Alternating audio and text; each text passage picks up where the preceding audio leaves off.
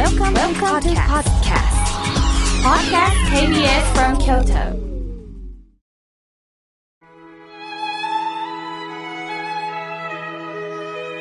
改めまして僧侶の河村明慶です今日の法話のテーマは気の配慮の配と書いて気配についてお話しいたしますさて7月に入り二十四節気では少々迎えます夏になる気配を感じる時期ですさて生きる中で一番しんどいことは人間関係でしょう。家族との関係、職場との関係、営業接客業の方はお客さんとの関係で何かとご苦労があるんではないでしょうか。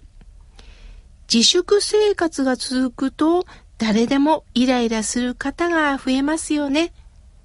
さて、この人今日は機嫌が悪いなぁと何か怒りの気配を感じる時ってありませんか？なんだかいつもと違ってちょっとした言葉に噛みついてくる。何とも言えない怒りとかイライラの気配を感じることがあります。しかし、それを無視して、こちらが強く構えてしまうと想像してください。口論になる時がありますよね。相手のイライラを感じて、何よ朝からイライラしてるの？と私たちが直球を投げたとします。それがきっかけで喧嘩になることもあるでしょう。イライラするということは心に余裕がないということです。そこにまともな言葉を投げかけると、まるで矢を投げているみたいなものです。皆さん風船を想像してください。尖った矢を風船に当てると破裂しますよね。では、どうしたらいいのでしょうこちらがまず柔軟になるということです。相手を力ずくで変えようとか言って聞かせようとするのではなくって、相手の怒りの気配を感じた時には、こちらも口数を少なくし、何か相手から嫌味を言われたら、言い返すことなく、本当だよね、と柔軟に反応するということです。まさに、のれんに腕押しです。こちらの心がコンクリートになれば、相手も向きにまた構えてしまうかもしれません。のれんは風にそよそよとなびきます。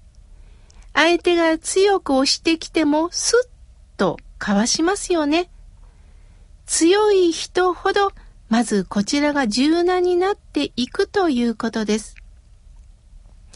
アメリカの経営学者が論文に記した言葉が話題になりましたね。最も強いものが生き残るのではなく、最も賢いものが生き延びるのでもない。唯一生き残ることができるのは変化できるものである。新型コロナウイルスであらゆる人々が影響を受けました。コロナに打ち勝つのではなく、冷静に現状を分析し、自分たちにできることとニーズを見極めて、柔軟に対処法を見ていくことしかできません。そのように嫌な気配を感じたら、打ち勝とうと構えるのではなく、その現実にどう向き合ったらいいのか、現状と今自分にできることを考える工夫を持てたらいいんですよね。少々本格的な夏になる気配。そうなると体も夏に慣れていません。夏の予感を感じさせてくれるのがこの少々です。そろそろ体に夏が来るよと徐々に慣らしていくことって大切なんです。そのために日頃から日傘とか日焼け止め対策、また部屋の空調を整えるとか、帽子を買っておくとか、また脳梗塞になりやすいのがこの時期だそうです。やはり血管が収縮してね、硬くなりそうなんですって。そのためにも水分補給をする。またつい暑くなると塩分を取りすぎてしまう時もあるでしょう。その時には塩分取りすぎてないかな。また、ある程度の年齢になると血圧計を測るのもいいでしょう。まず、自分の体に向き合うということは大切ですね。人間関係もそうです。自分の考えを絶対化するのではない。私に限っては間違いない。私はこう思うの。と強く強く相手に訴えるだけではなくって、今年はこんな情勢なんだ。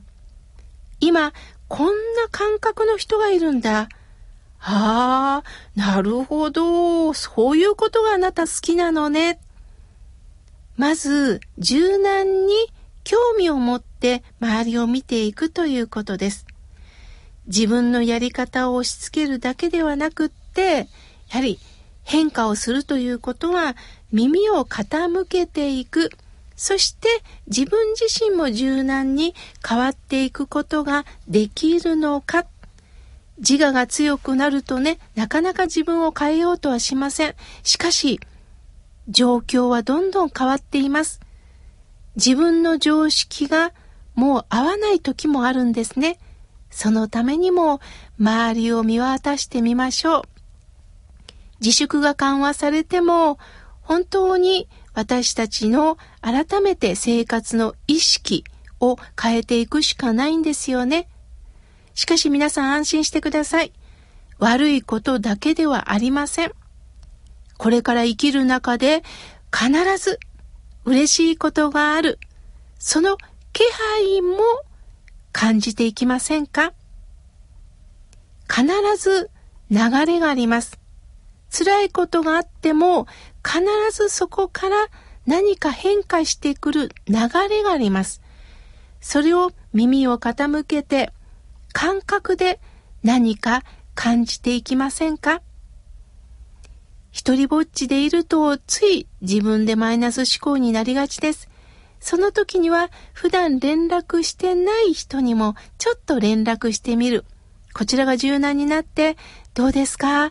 元気でいますか？何かと不安が続きますね。どうしてますか？と、まず相手の気持ちに寄り添う。そしてそこから、実は今日あなたに聞いてもらいたいことがあるの。時間を取らせて申し訳ないねと言いながら、あなたの一つの心配事をちょっと投げかけていくというのもいいです。人間はね、どこかで何かこう気を許してくださる方に出会うと嬉しいもんなんですよね。私も今こうして心が笑顔になるラジオを毎日毎日明日はどんな方からメッセージもらえてるかなと楽しみで入れるのはやはりリスナーの皆さんが心を開いてくださるからなんです。今日こんなことがあったんだよ。あんなことがあったんだよ。私ってダメなんですかねっていうふうにどんどんと投げかけてくださる。その心に、あ、よくぞよくぞこんな私に心開いてくれたという気持ちから私も、えー、同じように嬉しい気持ちで向き合わさせていただいております。さあ、気配。何かを感じていけるのか、今日は何かあるのかなと気配に耳を傾ける。そんな時間を持ってほしいと思います。今日は気配についてお話をさせていただきました。